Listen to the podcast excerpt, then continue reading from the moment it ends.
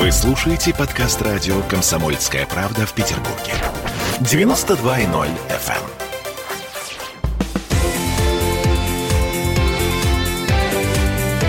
Картина недели.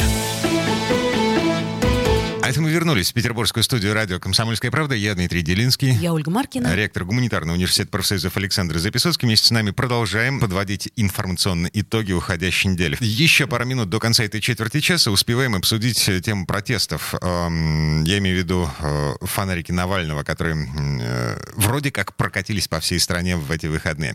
Неделю назад, Александр Сергеевич, мы с вами говорили э, о том, что эм, соцсети будут наводнены фейками, фейковыми видеозаписями, фотографиями, снятыми на квартирах, конспиративных квартирах Госдепа. Я лично фейков не видел. Вы? А вы особенно, Дмитрий, и э, реальных съемок не видели, потому что сейчас появились статистические выкладки.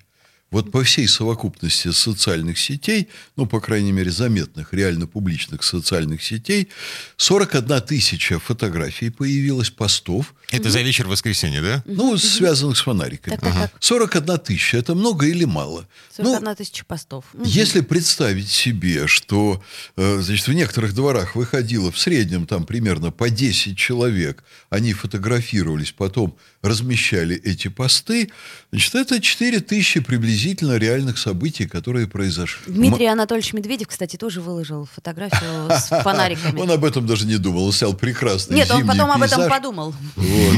Потом подумал, конечно. Странно, что это было именно воскресенье. Вот, но он не может написать, что дураки решили, что это я в поддержку Навального. Ну, вот. Но навальнисты хотели бы любые фонари в нашей стране считать поддержкой их точки зрения.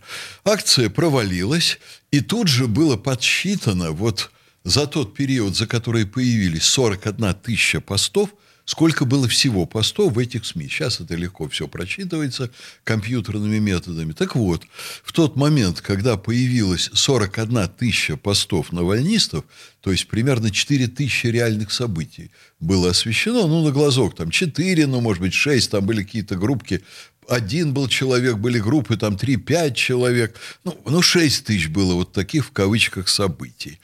Значит, было подсчитано, сколько вообще было постов за это время размещено россиянами. Так. И оказалось, что навальнисты в общей сложности разместили 5 сотых процента постов. Это сокрушительный провал, конечно, невероятный провал.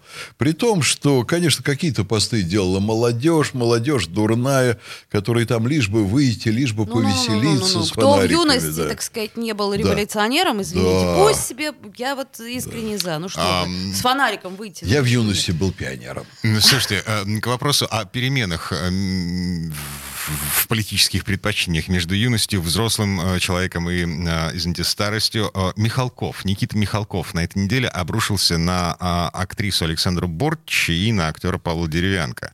Мол, эти люди зовут людей на массовые акции протеста, фактически зовут на баррикады. Но о том- сами не выходят. эм, пишут о том, что страдают от режима со страшной силой, и при этом получают в среднем от 180 до 300 тысяч рублей за один день работы на съемках. А вы чем недовольны, задается вопросом Никита Михалков. Слушайте, на мой взгляд, дико странная реакция, потому что если актеры получают такие деньги, пусть даже от государства, э, точнее от государственной компании «Газпром», которая финансирует съемки телеканалов ТНТ, там, ТВ-3 и так далее, так что им, в тряпочку молчать о своих политических убеждениях, если они получают такие деньги? И потом Нет? не в деньгах же, собственно говоря, счастье. У это. меня вопрос. Да. А у них вообще есть политические убеждения? А, вопрос, а у Никиты Михалкова есть У политические Никиты убеждения? Михалкова есть точно. И Отлично. очень- в 90-е и годы он глубокие, получал да. гигантские деньги от Бориса Николаевича Ельцина. А м, вот тут, э, когда открывали э, Ельцин-центр в Екатеринбурге, Он выступил против. он э, поливал грязью своего бывшего благодетеля, мецената. Э, Что я вам по этому поводу скажу? Никита Сергеевич, это отдельный большой и серьезный разговор. Э, Нравится кому-то или нет, но в последние годы, уже довольно-таки много лет, он проявляет себя как по-настоящему крупный мыслитель. Телевизионные программы его глубоки и интересны, хотя вызывают ненависть инакомыслящих. Ну, собственно, потому и вызывают. Давайте мы вернемся к Бортич. Да, давайте. По поводу Деревянко. Бортич я бы вот высказал такую мысль. Не каждая Бортич может управлять государством. Но высказываться-то она может? Высказываться может, только пусть не гонит пургу и не хайпует. Борчич вдруг присваивает себе право выступать от бедных, униженных и озабоченных. У нее есть огромное количество других способов помогать людям. Ну, например, занимайся гуманитарной помощью. Ну, например, разноси там старикам подарки по квартирам продуктовые и так далее. Бортич – человек, который занимается вульгарным хайпом. Э, человек, который ничего стоящего не сделал в искусстве. Человек, который даже не является профессиональной актрисой. Она профессиональная буфетчица, профессиональная аспи- э, официантка, которую не взяли ни в один театральный вуз. Э, человек, который на экране воплощает очень странный образ. Образ вот такой официантки не за работой, а в публичном пространстве, которая грубо обращается со своими сверстниками, будучи смазливенькой, и популярна она в кругах людей чрезвычайно малокультурных. Э, никаких актерских серьезных работ у нее нет. Есть такие персонажи, которые востребованы, скажем так, культурными низами. Ну, я бы сказал бы, там, э, поставил бы ее рядом с Бузовой, ну, я бы ее поставил рядом с Настей Рыбкой вообще-то, вот в целом ряде аспектов. Э, по умственному развитию, по культурному слою, с Настей Рыбкой, ну вот прежде всего по интеллектуальному потенциалу, конечно. Ну, одной сложилась судьба так, что она общалась с олигархами, у другой сложилась судьба буфетчицы, которая вдруг была воспринята э, и востребована нашей массовой аудиторией людей, которые ну, никогда серьезный кинематограф не видели.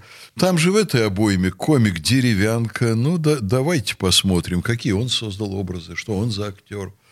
Э, там эти его фильмы «Ксюша и Собчак», где он там с Гитлером прыгал. Погодите, Александр Сергеевич, э, чем бы ни занимался человек, да, да. Э, будь он там, я не знаю, ассенизатором, сантехником, актером, журналистом, в конце концов, кстати, на журналистах особая ответственность, так или иначе, он имеет право высказываться в нашей стране? Должна быть право, не только право, но и должна быть ответственность. И? Должны быть какие-то взгляды, которые на что-то всерьез опираются. А когда американские спецслужбы вместе со спецслужбами ФРГ и Буддосфером э, устраивают антироссийскую провокацию с Навальным, когда Навального травит, судя по всему, британская агентка, которая вокруг него крутится и проводит ночи то с Навальным, то тесно дружит э, с этим самым деятелем, который Евросетью занимался, господи. Чичваркиным. Чичваркиным. То дружит с Ходорковским, она между ними челноком снует, но, видимо, с заданиями от Ми-6. Вот. Чем-то его там подтравило, не имеющим отношения к новичку. Потом ему дают возможность подлечиться в Германии. Потом его возят машины Бундесвера там, и вдруг невероятно строго охраняют агенты немецких спецслужб. Потом госпожа Меркель, которая давно, как известно, на крючке у американцев еще по своей деятельности в ГДР, и сейчас только и думает о хорошей пенсии в каких-то транснациональных корпорациях, когда она вдруг начинает выступать против России, которая якобы отравила Навального, когда они вдруг Навального охраняли, охраняли, спасали, спасали, а потом они его высылают в Россию, ну где ему такая опасность угрожает невероятная.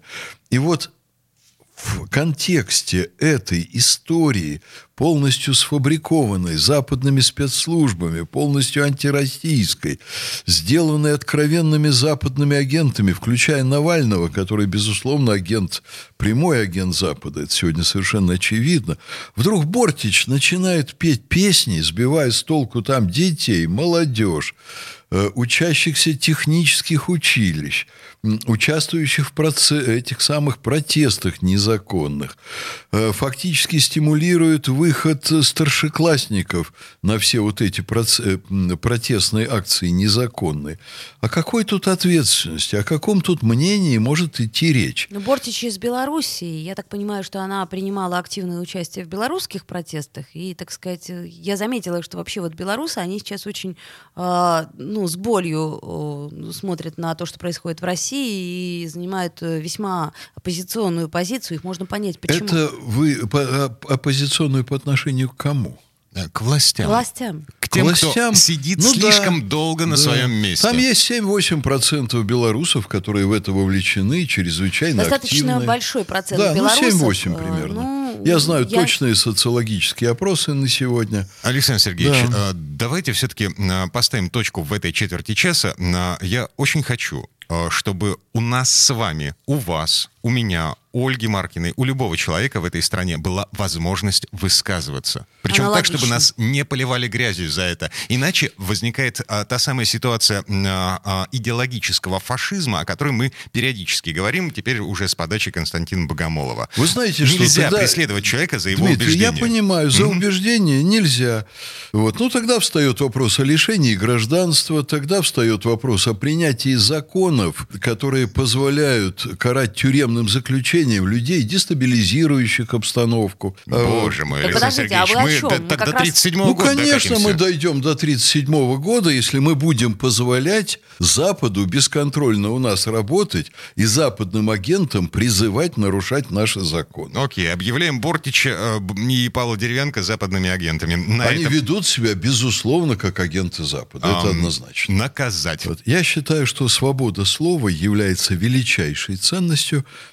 но свобода слова, возможность высказывать свои мнения должна быть сопряжена с ответственностью.